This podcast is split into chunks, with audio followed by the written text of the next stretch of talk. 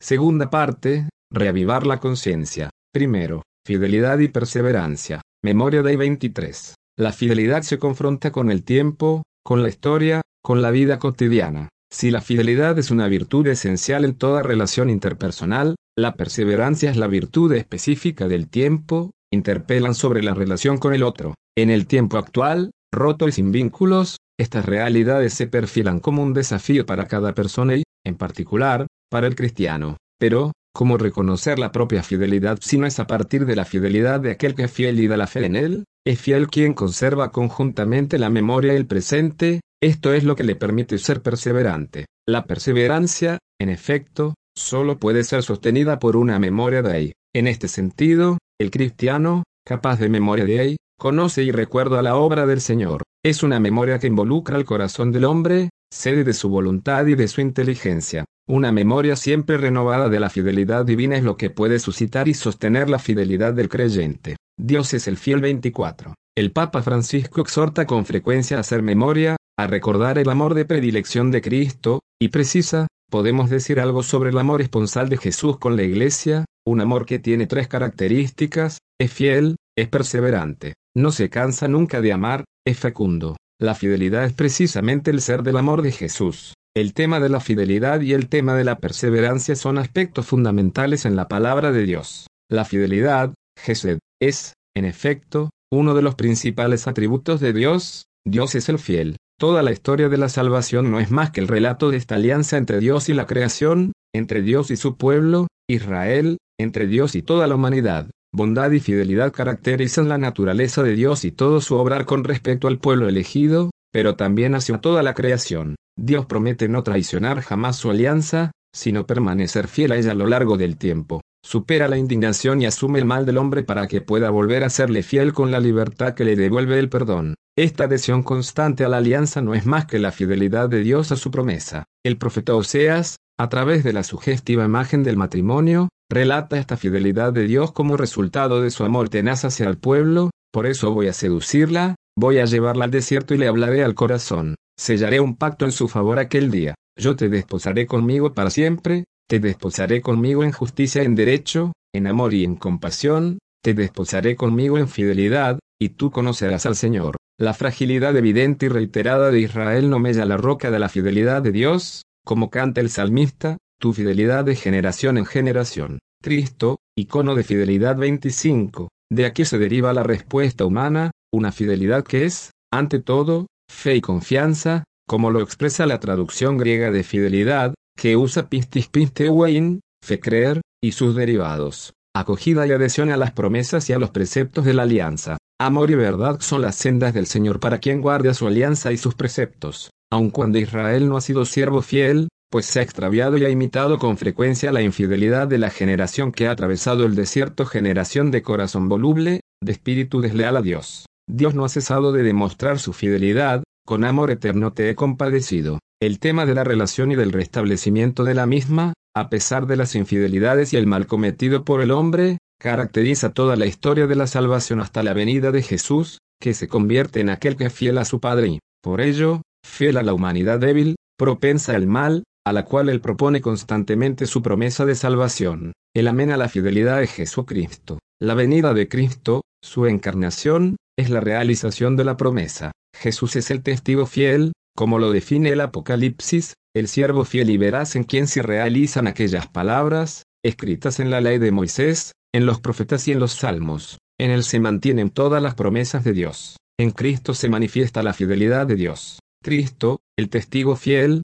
enseña al hombre la fidelidad, es icono de la misma, es fidelidad a Dios Padre, e invita a los hombres a ser fieles a su palabra. A nosotros se nos da la gracia y se nos pide la respuesta de la fidelidad al Padre, a través del Hijo que nos amó y se entregó a sí mismo por nosotros. Uno de los títulos primitivos de los cristianos será precisamente fieles, para indicar la fe en Cristo, animada por el amor. Pablo usa con frecuencia esta palabra, tanto para las personas como para las actitudes, y menciona también la fidelidad entre los frutos del Espíritu. Esta fidelidad nunca la podemos conquistar con nuestras fuerzas, no es únicamente fruto de nuestro esfuerzo diario, proviene de Dios y está fundada en el sí de Cristo, que afirma, mi alimento es hacer la voluntad del Padre. Debemos entrar en este sí, entrar en este sí de Cristo, en la adhesión a la voluntad de Dios, para llegar a afirmar con San Pablo que ya no vivimos nosotros, sino que es Cristo mismo quien vive en nosotros. La fidelidad vive del encuentro 26. El hombre en su totalidad está implicado en el encuentro con Dios,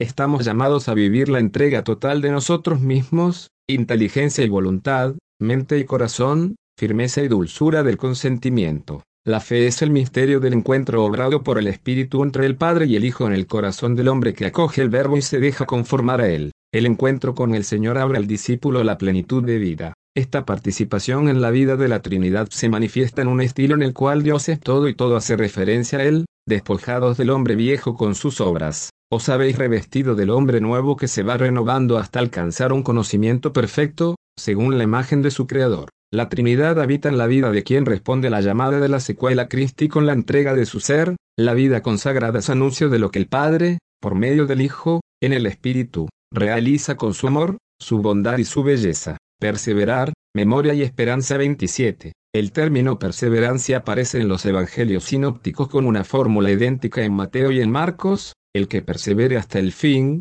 ese se salvará, y con un contenido similar en Lucas, con vuestra perseverancia salvaréis vuestras almas. Jesús mismo, en el solemne contexto de la cena pascual, dirige directa y personalmente a sus discípulos la invitación a la perseverancia, vosotros sois los que habéis perseverado conmigo en mis pruebas. Él anuncia a sus discípulos que tendrán que afrontar sus pruebas, y parece reconocer a los suyos por la disponibilidad a soportar sus mismas pruebas durante todo el tiempo a través del cual él ha perseverado, hasta entregar la vida por ellos. Antes de exhortar a esta perseverancia hasta el final, Jesús exhorta a los suyos a perseverar en la custodia de la palabra escuchada con corazón bueno y recto y en dar fruto. También la escritura, en efecto, se revela como fuente de perseverancia, de consuelo y de esperanza y, al mismo tiempo, motivo de las persecuciones que se han de afrontar. Los textos evangélicos ya presentan algunos de los temas específicos de la sucesiva exposición neotestamentaria sobre la perseverancia, como característica necesaria y significativa de los cristianos. La carta de Santiago inicia precisamente, de forma ejemplar,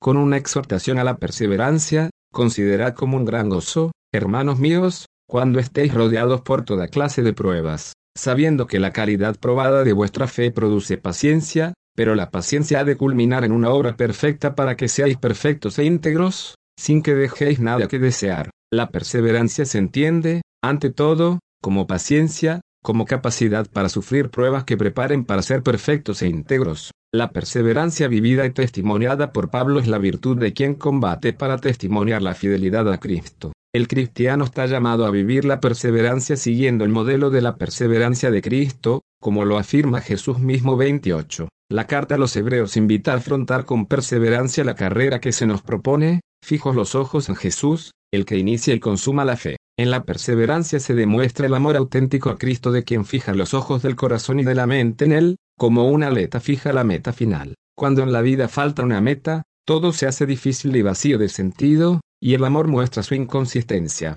El autor de la carta a los hebreos dice, solo necesitáis la perseverancia. Es necesaria la perseverancia para que, tras cumplir la voluntad de Dios, obtengáis aquello que se os ha prometido. Perseverancia para llegar a la promesa. Y el camino de la promesa tiene momentos bonitos, momentos luminosos, momentos oscuros. El Papa recomienda perseverar siguiendo siempre las dos indicaciones propuestas por el apóstol, memoria y esperanza memoria de los días felices de encuentro con el Señor, por ejemplo, cuando he realizado una obra buena y he percibido la cercanía del Señor cuando elegí entrar en el seminario, en la vida consagrada. El autor de la carta sugiere hacer memoria de aquellos momentos, de los primeros días, donde todo era luminoso. La segunda indicación es la esperanza, cuando el diablo nos ataca con las tentaciones, con los vicios, con nuestras miserias, mirar siempre al Señor, la perseverancia de la cruz, recordando los primeros bellos momentos del amor, del encuentro con el Señor y la esperanza que nos espera,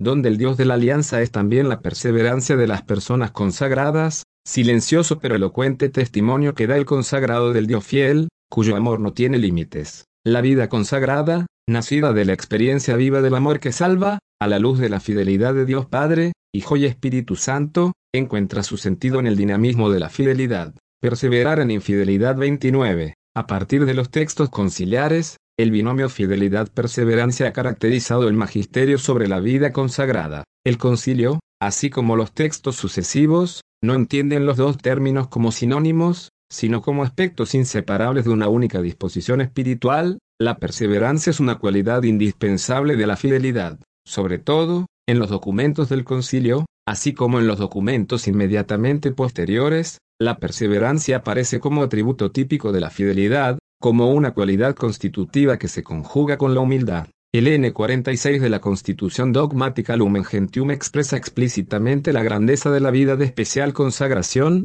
que prolonga la presencia de Cristo en la historia a través del signo y la obra de las personas consagradas. El Sagrado Sínodo confirma y alaba a los varones y mujeres, a los hermanos y hermanas que en los monasterios, o en las escuelas y hospitales, o en las misiones, hermosean a la esposa de Cristo con la perseverante y humilde fidelidad en la susodicha consagración y prestan a todos los hombres los más generosos y variados servicios. La vida misma de los consagrados y las consagradas se define por su perseverante y humilde fidelidad a la consagración. Amor total y exclusivo 30. San Pablo VI, en su magisterio sobre el sacerdocio y sobre la vida consagrada, ponía de relieve el valor de la fidelidad perseverante y de la entrega total de las personas consagradas. El santo pontífice, incluso cuando no la menciona directamente, describe la perseverancia como signo de que el consagrado y la consagrada han entregado irrevocablemente la propia vida y son plenamente fieles a su donación. En la carta encíclica Sacerdotalis Celibatus del año 1967, sobre el celibato de los presbíteros, el mismo pontífice exhortaba a un amor auténtico que es total, exclusivo, estable y perenne, estímulo irresistible para todos los heroísmos. En ese mismo año, en el mensaje para la Jornada Mundial de las Vocaciones, destacaba también la totalidad de la llamada a la vida de especial consagración, la palabra vocación adquiere plenitud de significado, que tiende a ser, aunque no exclusivo, específico y perfecto, cuando se trata de una vocación doblemente especial, porque viene de Dios directamente como rayo de luz fulgurante que llega a los más íntimos y profundos recodos de la conciencia, y porque se expresa prácticamente en una entrega total de la vida al único y supremo amor, al amor de Dios y de los hermanos, que de él se deriva y forma una sola cosa con él. Particularmente incisiva es la exhortación apostólica evangélica testificaria del año 1971, en la cual Pablo VI pedía a los religiosos y a las religiosas que sean, para los hombres y mujeres del propio tiempo, testigos de una vida unificada y abierta, garantizada solo por la adhesión personal al Dios viviente. El pontífice relacionaba el testimonio de las personas consagradas con la perseverancia de sus vidas. Especial hincapié hace San Pablo VI en el tema de la fidelidad en su magisterio sobre los institutos seculares, llamándoles al deber de ser fieles, fieles a su propia vocación, que debe expresarse ante todo en la fidelidad a la oración, fundamento de la solidez y de la fecundidad. En los documentos sucesivos, cada vez con más frecuencia, se describe la fidelidad como un dinamismo de crecimiento, en el cual la perseverancia requiere el compromiso necesario y concorde de las personas consagradas y de los institutos mismos. La perseverancia asume, cada vez con mayor claridad, el valor de testimonio de la fidelidad de Dios a la alianza establecida con la persona consagrada, incluso antes de la fidelidad del consagrado de la consagrada. Con ocasión del sínodo sobre la vida consagrada, la relación entre fidelidad y perseverancia se ha profundizado cada vez más, y la fidelidad se ha asumido como término clave para resumir y describir los diversos valores esenciales de la vida consagrada. María, modelo de perseverancia 31. Como modelo y apoyo de dicha perseverancia en la fidelidad de las personas consagradas se señala constantemente a la Virgen María. San Juan Pablo II la invocaba en la conclusión de la exhortación Redemptionis Donum. Entre todas las personas consagradas sin reserva a Dios, ella, la Virgen Inmaculada, es la primera. Ella, la Virgen de Nazaret, es también la más plenamente consagrada a Dios, consagrada del modo más perfecto, perseverando en la fidelidad con el que es fiel, esforzados por buscar un apoyo especial en María, ella, en efecto, ha sido llamada por Dios a la comunión más perfecta con su Hijo. Sea también ella, Virgen fiel, la madre de vuestra vida evangélica, que os ayude a experimentar y a mostrar ante el mundo cuán infinitamente fiel es Dios mismo. La expresión perseverancia en la fidelidad constituye una de las claves interpretativas más eficaces para leer la exhortación apostólica Vita Consecrata. En ella la perseverancia se coloca en relación directa con la fidelidad misma, independientemente de sus diversas expresiones. La perseverancia,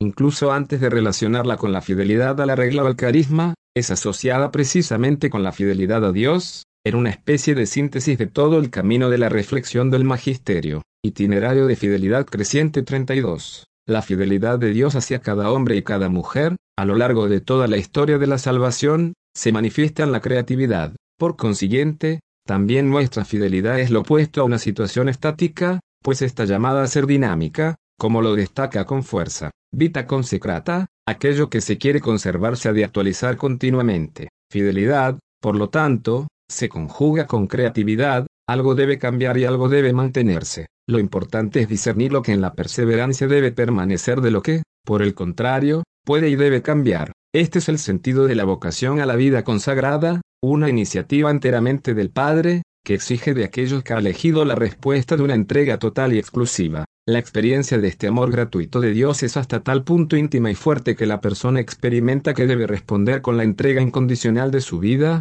consagrando todo, presente y futuro, en sus manos. Si la fidelidad definitiva a la especial comunión de amor con el Padre significa fidelidad a la vocación, a la consagración y a la misión recibidas del Padre mismo, la fidelidad a Cristo no se funda solo en el bautismo, sino en la alianza esponsal. Podemos decir, escribía también San Juan Pablo II en Vita Consecrata, que la vida espiritual, entendida como vida en Cristo, vida según el Espíritu, es como un itinerario de progresiva fidelidad, en el que la persona consagrada es guiada por el Espíritu y conformada por él a Cristo, en total comunión de amor y de servicio en la Iglesia. El hecho de ser como Él es más importante que cualquier servicio, que cualquier acción, por lo cual la fidelidad de los consagrados y las consagradas a Cristo les permite ser prolongación en la historia de una especial presencia del resucitado. Precisamente en la fidelidad al Espíritu Santo todo consagrado puede ser cada vez más fiel a la propia identidad, ya que la virginidad por el reino es el reflejo del amor infinito que une a las tres personas divinas en la profundidad misteriosa de la vida trinitaria, amor testimoniado por el Verbo encarnado hasta la entrega de su vida,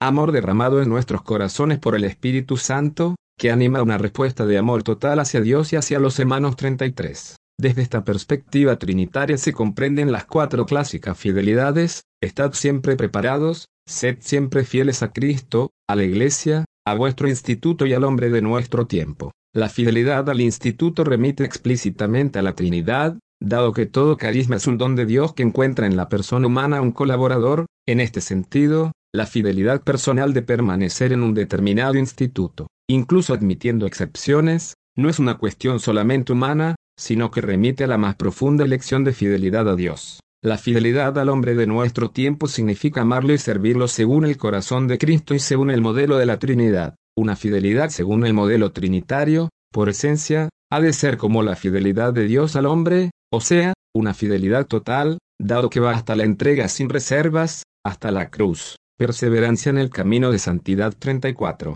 El consagrado, por lo tanto, está llamado por vocación a vivir el discipulado y el seguimiento como una respuesta de amor que implica la adhesión total a Cristo en la entrega de toda la vida y, si fuera necesario, hasta el ofrecimiento de sí mismo en el martirio. San Juan Pablo II ha ratificado que una auténtica perseverancia en el seguimiento, incluso con todo su valor martirial, ha de ser vivida por los consagrados y las consagradas con un estilo sencillo, expresión constante del propio carisma fundacional. La perseverancia de las personas consagradas consiste en seguir el itinerario establecido por las reglas y las constituciones de los institutos, que inspiran el camino de santidad en el que el consagrado y la consagrada han de perseverar con el fin de conformarse a Cristo, para ser testigo y copartícipe de su obra redentora. Para las comunidades, así como para cada una de las personas consagradas, la secuela Christi se realiza en el misterio pascual y se ha de vivir con firme confianza en el Señor de la historia que, precisamente en la perseverancia, encuentra la realización y el testimonio más claro. Al mismo tiempo, Vita Consecrata recuerda que en este siglo, como en otras épocas de la historia, hombres y mujeres consagrados han dado testimonio de Cristo, el Señor, con la entrega de la propia vida. Son miles los que obligados a vivir en clandestinidad por regímenes totalitarios o grupos violentos, obstaculizados en las actividades misioneras, en la ayuda a los pobres, en la asistencia a los enfermos y marginados, han vivido y viven su consagración con largos y heroicos padecimientos, llegando frecuentemente a dar su sangre, en perfecta conformación con Cristo crucificado. A estas mujeres y a estos hombres, que han perseverado en el amor hasta entregar la vida, la exhortación apostólica encomienda la tarea de ser intercesores por la fidelidad de cada persona consagrada. La vida fraterna, espacio de la perseverancia 35. Después del concilio, el magisterio ha madurado y profundizado un constante desarrollo sobre el papel de la vida fraterna en la perseverancia de los consagrados. Con una insistencia cada vez mayor se ha visto, en efecto,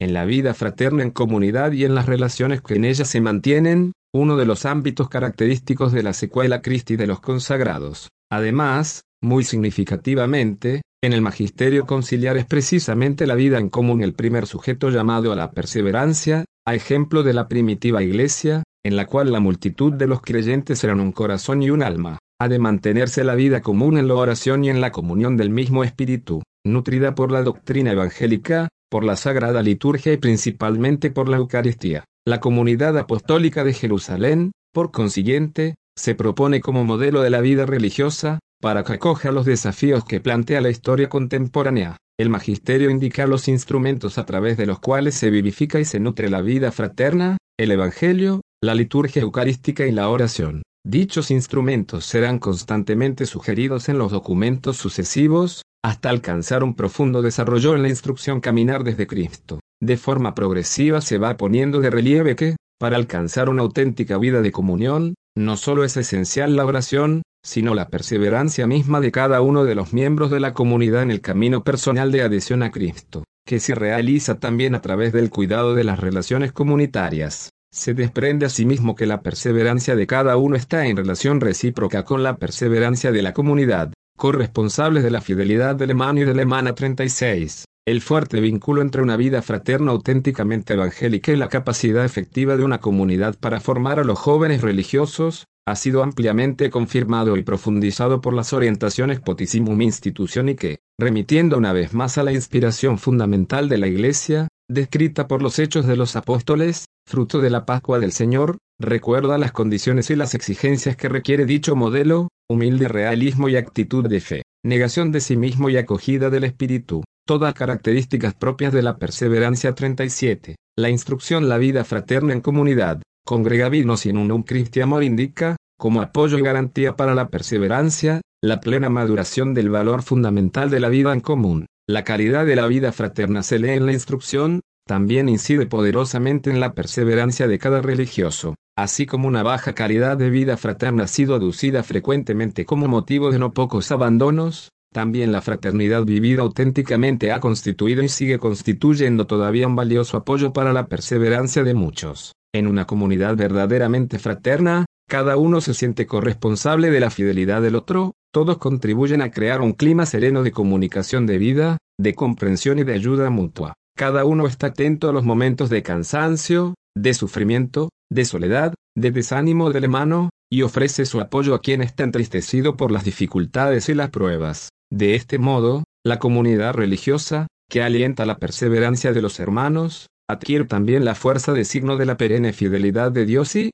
por eso, de apoyo para la fe y para la fidelidad de los cristianos, inmersos en los avatares de este mundo, que parece conocer cada vez menos los caminos de la fidelidad 38. Las dimensiones comunitarias de la perseverancia vuelven a estar presentes en los documentos más recientes, con ulteriores y significativos enfoques. La instrucción Caminar desde Cristo detecta precisamente en la formación el ámbito directo del compromiso perseverante tanto del instituto como de la persona consagrada. La instrucción el servicio de la autoridad y la obediencia, por último, confía al superior, como garante y promotor de una vida fraterna, vivida auténticamente según el Evangelio, el cuidado y la intercesión por la perseverancia de cada uno de los religiosos que se le hayan confiado. Perseverantes en la oración 39. En los documentos del Magisterio, el tema de la oración caracteriza la relación entre perseverancia y fidelidad. La primera perseverancia que la persona consagrada está invitada a conservar es la petición continua de la gracia de la fidelidad, con mayor humildad y perseverancia pedirán,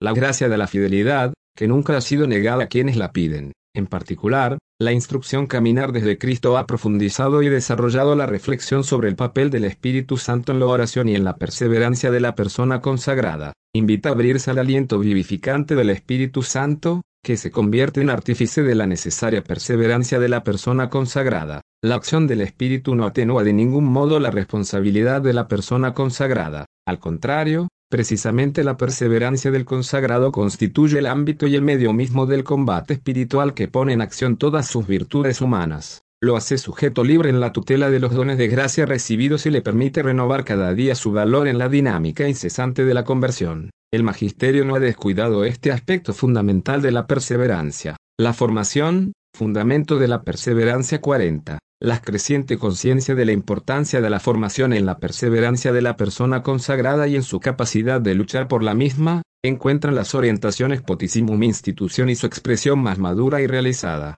Todo el documento parece partir precisamente de la voluntad de revitalizar, a través de itinerarios formativos adecuados, la calidad de la vida consagrada y la perseverancia de cada una de las personas consagradas. La persona está llamada a abrirse a dos actitudes que son fundamentales, típicas del combate espiritual, la humildad que se abandona a la sabiduría de Dios, la ciencia y la práctica del discernimiento espiritual. Es importante, en efecto, poder reconocer la presencia del Espíritu en todos los aspectos de la vida y de la historia. El documento recuerda que en el discernimiento de la voluntad de Dios es necesaria también la mediación humana de un guía espiritual, gracias al cual, la persona consagrada podrá ejercitar la apertura del corazón, que constituye otro de los medios más tradicionales e importantes del combate espiritual. Esto no disminuye la responsabilidad de cada uno en la propia formación 41. En dicho dinamismo se comprende la importancia de la formación continua que impulsa, tanto la persona consagrada como el instituto, a verificar continuamente la propia fidelidad al Señor,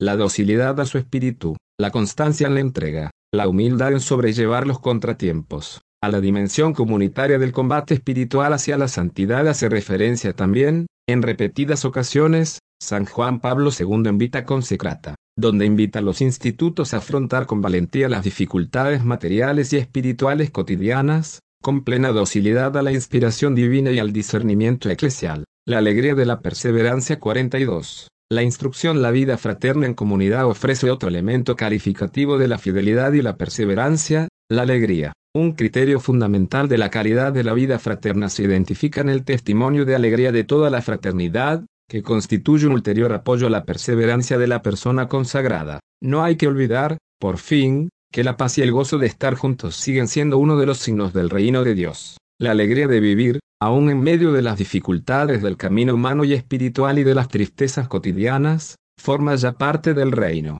Esta alegría es fruto del espíritu y abarca la sencillez de la existencia, el tejido banal de lo cotidiano. Una fraternidad sin alegría es una fraternidad que se apaga. Muy pronto sus miembros se verán tentados de buscar en otra parte lo que no pueden encontrar en su casa. La Constitución Lumen Gentium ya había definido a las familias religiosas como medios para avanzar con espíritu alegre por la senda de la caridad. El magisterio sucesivo ha insistido en el vínculo entre el testimonio de la vida de especial consagración y la alegría, en especial a través de la fraternidad. Nuestros contemporáneos quieren ver en las personas consagradas el gozo que proviene de estar con el Señor, la alegría de permanecer fieles, fruto del trato amoroso y cotidiano con la palabra, las comunidades, llenas de gozo y del Espíritu Santo, en las que la atención recíproca ayuda a superar la soledad, y la comunicación contribuye a que todos se sientan corresponsables, en las que el perdón cicatriza las heridas, reforzando en cada uno el propósito de la comunión. En comunidades de este tipo la naturaleza del carisma encausa las energías,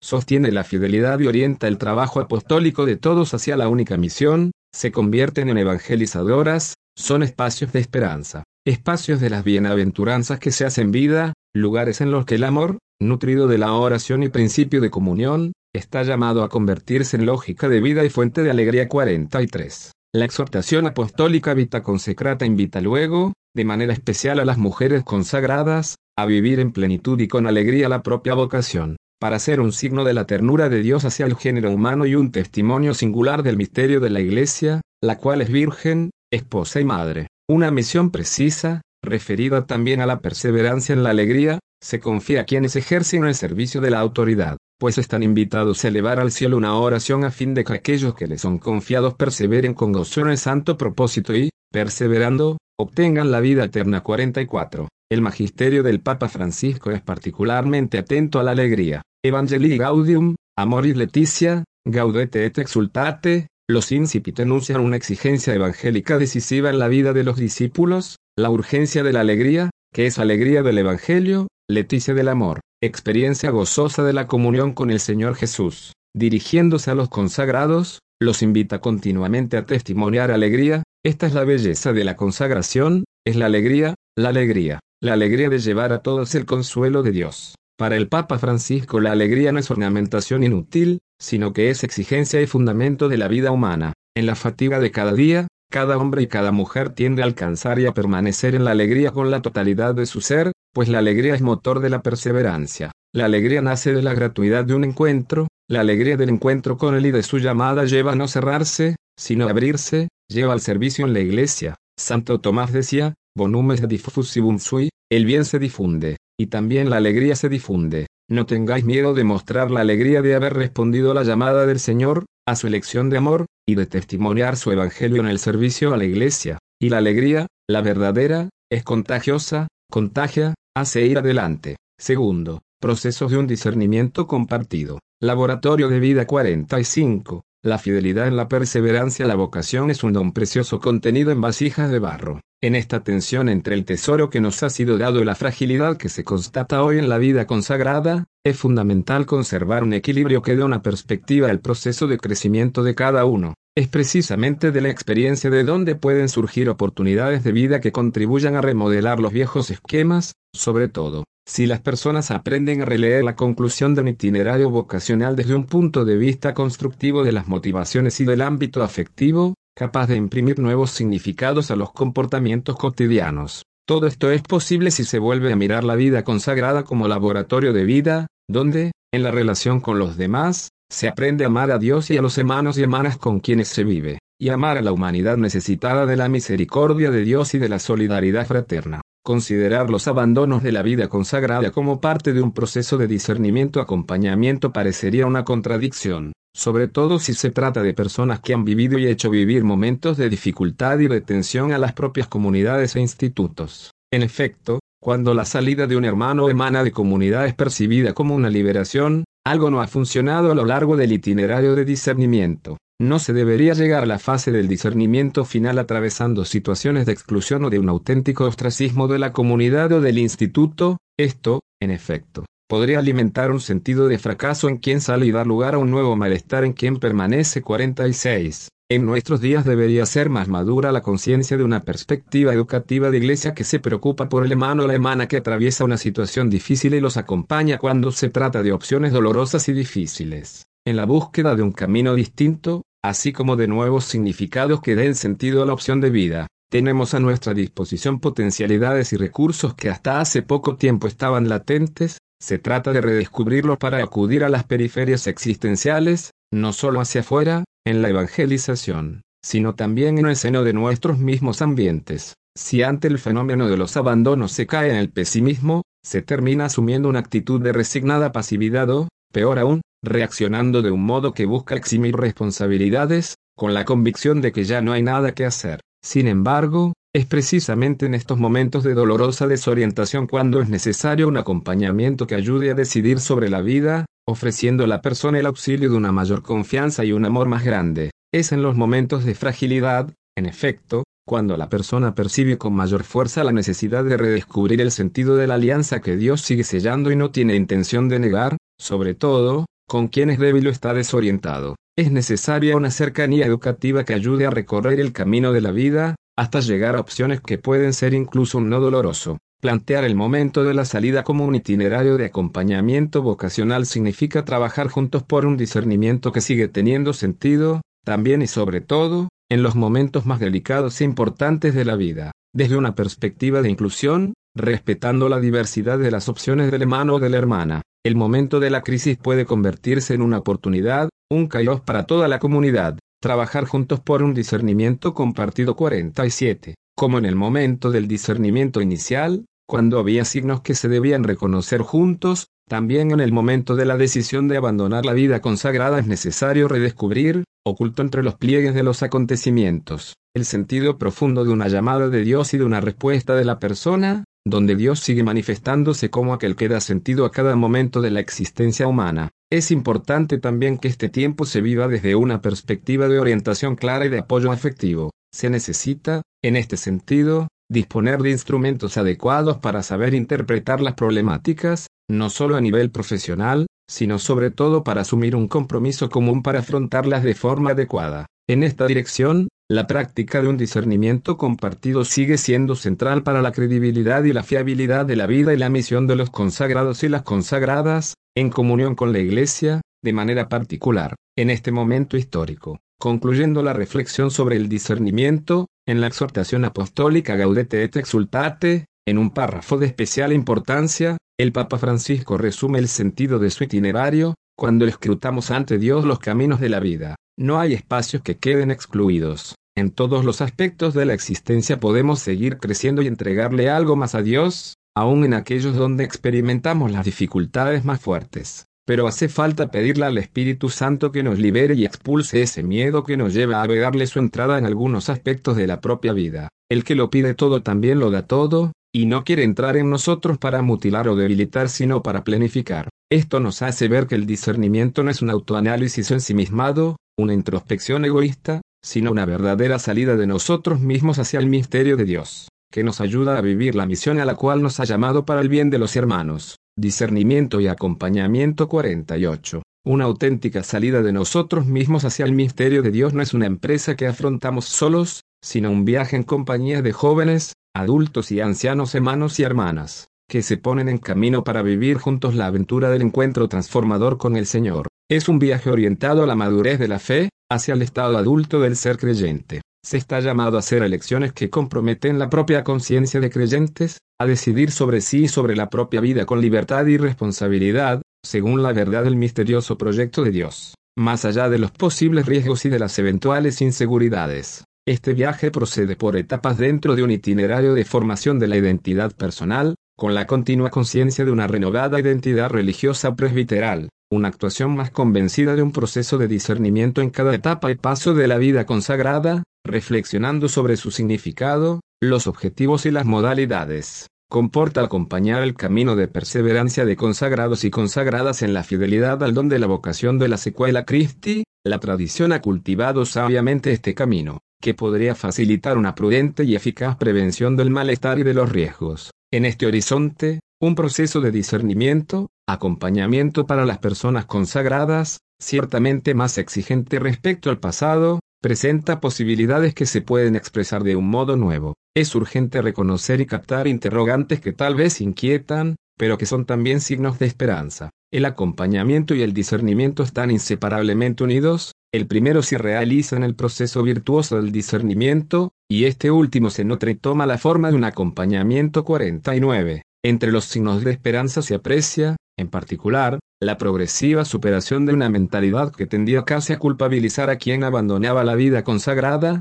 subestimando eventuales responsabilidades del instituto. A más de 50 años del Concilio Vaticano II, se ha consolidado la experiencia de comunidad de discernimiento, acompañamiento, destinada a quien atraviesa situaciones difíciles en su vida de consagración. Ha ido madurando, además, la conciencia de un auténtico ministerio de discernimiento, acompañamiento no solo para quienes atraviesan un periodo de crisis, sino también para quienes, en la perseverancia, desean volver a motivar el sentido de la propia fidelidad. Este ministerio está llamado a afrontar, sin eludirlas, las cuestiones difíciles de los consagrados y las consagradas, debe conjugar experiencia y profesionalidad, invocando el don de la sapiencia cordis, además de adoptar una vigilante prevención para afrontar situaciones, incluso dramáticas, con un profundo sentido de amor a la Iglesia, formar la conciencia 50. En la base de cada discurso sobre el discernimiento y el acompañamiento está la conciencia moral y creyente. Como telón de fondo de este camino se plantea el gran tema de la conciencia y de su formación. La capacidad de discernir es inseparable de la formación de las conciencias, estamos llamados a formar las conciencias, pero no a pretender sustituirlas. Cuando en la cultura actual se apela a la conciencia, se quisiera aprobar una idea individualista intimista del ser. Pero, centralidad de la conciencia, no significa seguir al propio yo, hacer lo que me interesa, lo que me conviene, lo que me apetece. La conciencia es el núcleo y el sagrario del hombre. Ella coincide con la identidad personal de cada uno, en su historia, más o menos problemática, relaciones, afectos, cultura de pertenencia. La conciencia se forma también mediante las buenas relaciones, donde se experimenta ese bien al cual vale la pena dedicar la vida, en particular. Para la formación de la conciencia son decisivas las primeras experiencias vinculadas con las relaciones familiares, auténtica escuela de humanidad. En la experiencia de hijo de hija es donde cada hombre y cada mujer se dispone a escuchar la verdad, el bien, a Dios. En estas experiencias de bien es donde la conciencia moral reconoce su profunda relación con Él, que habla el corazón y ayuda a discernir, a comprender el camino que se debe recorrer y a permanecer fiel. Es necesario, sobre todo, ser dóciles a la palabra de Dios, estar preparados para las sorpresas del Señor que habla. La llamada de Dios, que resuena en el bien, exige una respuesta comprometedora, como lo fue para los hebreos en el desierto, también la conciencia cristiana debe atravesar un tiempo de prueba, tiempo arduo y difícil. Es allí donde sale a la luz lo que verdaderamente nos interesa. La historia personal se ve surcada por pruebas y, en algunos casos, por fracasos y desilusiones que apelan con fuerza a asumir una formación más convencida de las conciencias, dimensión claramente grabada en el ejercicio del discernimiento. Se trata de una gran capacidad de comprender el corazón humano, así como de un estilo que nos educa en la paciencia de Dios y en sus tiempos, que nunca son los nuestros. La fidelidad a la memoria Jesús, vivida en la propia forma de vida, exige esta ineludible asunción de responsabilidad que no se puede abandonar a la improvisación de cada uno, ni tampoco delegarla, y mucho menos acompañamientos que no ayudan a asumir responsabilidades. En el horizonte del gran tema de la conciencia y de sus relaciones, quisiéramos indicar ahora algunas formas fundamentales del camino de discernimiento y de acompañamiento. Comprensión de sí mismo 51. Las personas consagradas reconocen su vocación como don vivido con profunda gratitud al Señor, la vida que Jesús nos regala, repite el Papa Francisco a los jóvenes, es una historia de amor, una historia de vida que quiere mezclarse con la nuestra y echar raíces en la tierra de cada uno. La salvación que Dios nos regala es una invitación a formar parte de una historia de amor que se entreteje con nuestras historias, que vive y quiere nacer entre nosotros para que demos fruto allí donde estemos, como estemos y con quien estemos. Allí viene el Señor a plantar y a plantarse. La vida se entiende aquí como regalo que se convierte en el deseo de una restituido con vistas del bien del otro. Se trata de un proceso de conversión que no puede prescindir de la comprensión de sí mismo en profundidad. Dicha comprensión se convierte en criterio interpretativo de todo discernimiento y de toda elección. El momento inicial de esta autocomprensión es un auténtico discernimiento de los afectos. Incluso antes de una autocomprensión intelectual o de un esfuerzo de conocimiento, se trata aquí de escuchar los propios afectos, el propio sentir, sin caer de modo alguno en una autocomprensión narcisista, se trata, más bien, de no escondernos a nosotros mismos ningún sentimiento, ningún afecto, tal vez con el pretexto de que se lo juzgue como algo malo. Todo aquello que es reprimido, en efecto, vuelve bajo otras formas y se convierte en veneno que contamina la vida personal y comunitaria. Realizando el discernimiento de los afectos nos disponemos a escuchar la llamada de Dios, que pasa a través de la historia personal, comunitaria, social y eclesial, con los sentimientos y los deseos que la misma suscita en nosotros. Por ello, en el momento en que dicha autocomprensión es reconocida y acogida como vocación, asume la grandísima dignidad de la verdad sobre sí mismo a la que solo se puede ser fiel. Resulta particularmente significativo que la perseverancia se inscriba en el proceso de realización de la propia opción de vida y se manifieste en el hecho de custodiar fielmente la verdad sobre sí mismo tal como si revelan la historia personal a través de las experiencias vividas. Solo una autocomprensión así, en efecto, es capaz de hacer que la persona dé un paso definitivo hacia un futuro del cual no puede conocer la forma y de perseverar en un estado de vida que, incluso en la dificultad, sigue siendo la propia opción de vida. Don y Tarea 52. La comprensión de sí mismo, en el discernimiento de los afectos, se manifiesta en una existencia pensada y vivida como respuesta a la gracia de Dios que precede y llama a la entrega incondicional de sí mismo al y al prójimo. Solo en una dinámica de entrega gratuita es posible una realización efectiva de sí según el Evangelio del Señor Jesús. La búsqueda de la propia realización es una dimensión muy apreciada en nuestra cultura, sin embargo, en el discipulado cristiano, la misma no puede ser deseada secretamente ni formulada como pretensión so pena de vaciamiento del significado más profundo de la donación en Cristo, por Cristo y con Cristo. En la paradoja cristiana, en su raíz profundamente humana, la realización de sí mismo es ofrecida a quien sabe que ha de entregarse sin reservas, hasta la muerte, porque nuestra vida en la tierra alcanza su plenitud cuando se convierte en ofrenda. Si se la guarda para sí, la vida se pierde. Si, en cambio, se entrega nuevamente, entonces se vuelve a encontrar con una plenitud sorprendente. La palabra del Evangelio dice la verdad profunda de la vida humana, quien quiera salvar su vida, la perderá, pero quien pierda su vida por mí por el Evangelio, la salvará. El don recibido nos llama a restituir aquello que se nos ha confiado, según una auténtica dinámica generativa. La dimensión pascual da al cristiano, al consagrado y a la consagrada, un sentido de realización que le permite vivir su existencia sin ser condicionado por las necesidades de continuas confirmaciones de la opción abrazada y sin permanecer bajo el dominio de los inevitables miedos que se presentan a lo largo de la vida. La persona consagrada es consciente de que, en los signos del límite, de la fragilidad y de la miseria, lleva en sí misma una realización más intensa y auténtica de su existencia.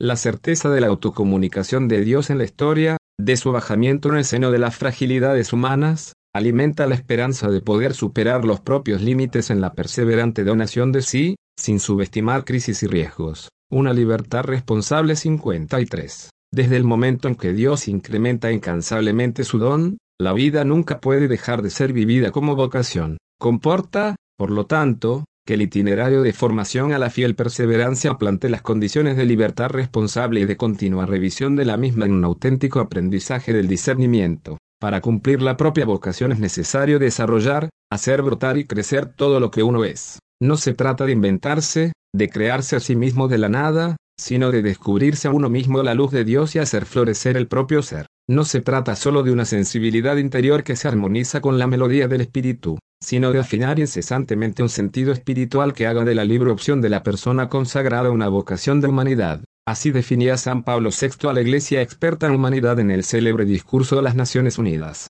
cada vez más capacitada para percibir el acontecimiento de la salvación que se oculta detrás y dentro de la propia humanidad y de la historia cotidiana. La formación en la perseverancia de entenderse, no como un esfuerzo voluntarista y centrado en sí mismo, su objetivo es despertar, reavivar la disposición para responder al don recibido, ejercitando una afinada sensibilidad interior, de la que no siempre se tiene plena conciencia. En esto consiste el primer paso del discernimiento, don que Dios desea ardientemente reavivar en todos los creyentes, para estar en sintonía con el don del Espíritu en su corazón. Todo esto debería expresarse en una opción de vida que ponga de relieve la capacidad humana de proyectarse en el tiempo y asumir compromisos estables como dimensiones constitutivas de la identidad personal y relacional y de la coherencia moral de la propia vida consagrada. La opción de vida, incluso si se realiza en un determinado tiempo de la existencia, se caracteriza por ser la respuesta a un pasado de gracia, que impulsa hacia una meta que orienta toda la vida,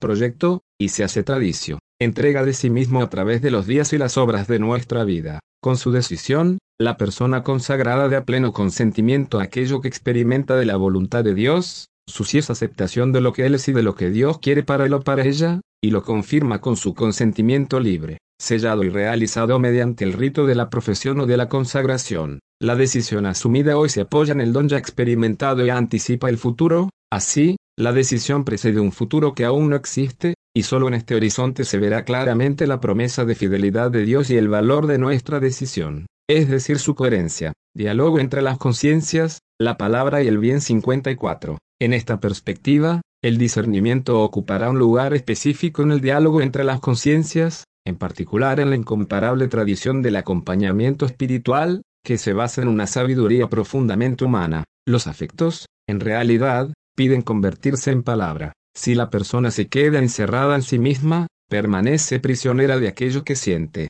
A través de la palabra del diálogo, en cambio, ella logra comprender el bien que está en juego en su vida personal y que pasa a través de su relación con los demás. En el diálogo con el otro se aprende a comprender el bien anticipado en las experiencias fundamentales de la vida, y que es un aspecto decisivo de la conciencia moral de todo creyente, de manera especial de las personas consagradas. El carácter específico del estado de vida consagrada requiere una continua y permanente formación moral. Se trata de educar la libertad personal que se pone en juego en el intercambio fecundo con el otro y en la disponibilidad a descubrir el bien, donde Dios mismo nos llama a la plenitud de la vida. No nos podemos limitar a dar a conocer la doctrina y las normas, con frecuencia de forma superficial o inadecuada, es necesario hacer referencia a la lectura de la propia vida, donde es posible encontrarse a sí mismo y apropiarse de la motivación moral personal. Este proceso no puede ser únicamente individual, sino que se ha de poner en marcha con buenas relaciones interpersonales. En la situación concreta es donde se aprecia el bien,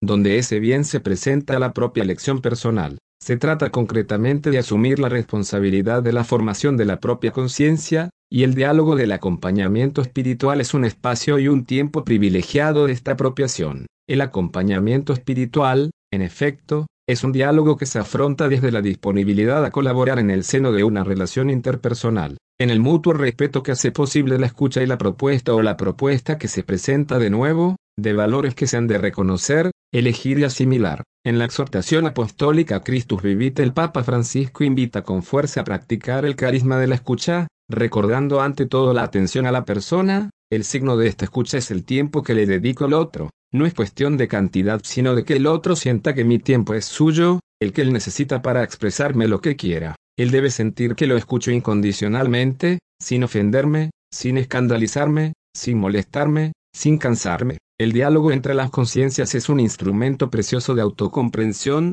es una posibilidad de confrontación y de objetivación, de discernimiento, no solo sobre aquello que hay que hacer, sino también sobre lo que ya se ha hecho, para ser capaces de beneficiarse de la experiencia y de las opciones que han orientado y orientan el ser, pensar y obrar como consagrados. El itinerario de formación inicial y permanente ofrece posibilidades concretas orientadas a estimular y salvaguardar las potencialidades de las personas 55. En el proceso de discernimiento toda la existencia está implicada en dar respuesta a las llamadas que dirige el Señor en la historia de cada persona y de las comunidades. Un discernimiento espiritual que no perciba su tarea en el ámbito moral se reduciría a un criterio espiritualista, aislado del compromiso en la comunidad y en el mundo. Una espiritualidad de este tipo podría caer fácilmente en la legitimación de la autorreferencialidad, del intimismo, o bien en la autocomplacencia de pertenecer a una élite que se considera superior al resto del pueblo de Dios. El Papa Francisco ha señalado en más de una ocasión esta tentación que se oculta bajo el nombre de gnosticismo y de denuncia de una espiritualidad desencarnada. Por otra parte, un discernimiento moral que no esté enraizado en la experiencia espiritual se reduciría a un decisionismo ético o mera observancia exterior, sin alma y sin un horizonte que le dé sentido. Por ello el discernimiento es una categoría moral y espiritual, un punto de encuentro entre moral y espiritualidad, donde la diversidad de estrategias ante la misma realidad permite ver la riqueza antropológica y teológica de la persona llamada en Cristo a dar fruto para la vida del mundo. Opciones irrevocables 56. La necesidad de un camino de discernimiento y de continua formación de la conciencia, como itinerario de fidelidad responsable a las exigencias del estado de vida consagrada, asume, y no solo hoy, una relevancia muy especial. Hoy reina una cultura de lo provisorio que es una ilusión. Creer que nada puede ser definitivo es un engaño y una mentira. Las personas consagradas se encuentran en el contexto de esta sociedad líquida, que casi ha hecho desaparecer del lenguaje y de la cultura el sentido de las opciones irrevocables. De este modo se hace difícil plantear al hombre o a la mujer de nuestro tiempo una propuesta de compromiso para toda la vida. El actual contexto sociocultural se caracteriza por la apertura a oportunidades continuamente nuevas, por consiguiente, la decisión de vida a menudo se posterga, si es que no se elimina del todo, con el engaño de alcanzar la realización personal, prescindiendo de un compromiso que implique la propia existencia en su totalidad. En los casos donde se llega a tomar una decisión definitiva, la misma, muestra con frecuencia una fragilidad preocupante. Considerando en particular la vida consagrada, impresionan los tiempos y los modos con los cuales muchos consagrados y consagradas deciden abandonar la vocación elegida como definitiva. Incluso después de un largo e intenso itinerario formativo no se ha de subestimar el recurso ordinario de los nueve años de votos temporales, e incluso después de etapas significativas de la propia experiencia de vida consagrada y sacerdotal 57. Vivir experimentando continuamente parece expresar, especialmente en Occidente, un punto de referencia en la cultura y en la mentalidad contemporáneas, el propio destino debe permanecer, siempre y en todo caso, abierto y completamente en las propias manos, a su propia disposición. Por lo tanto,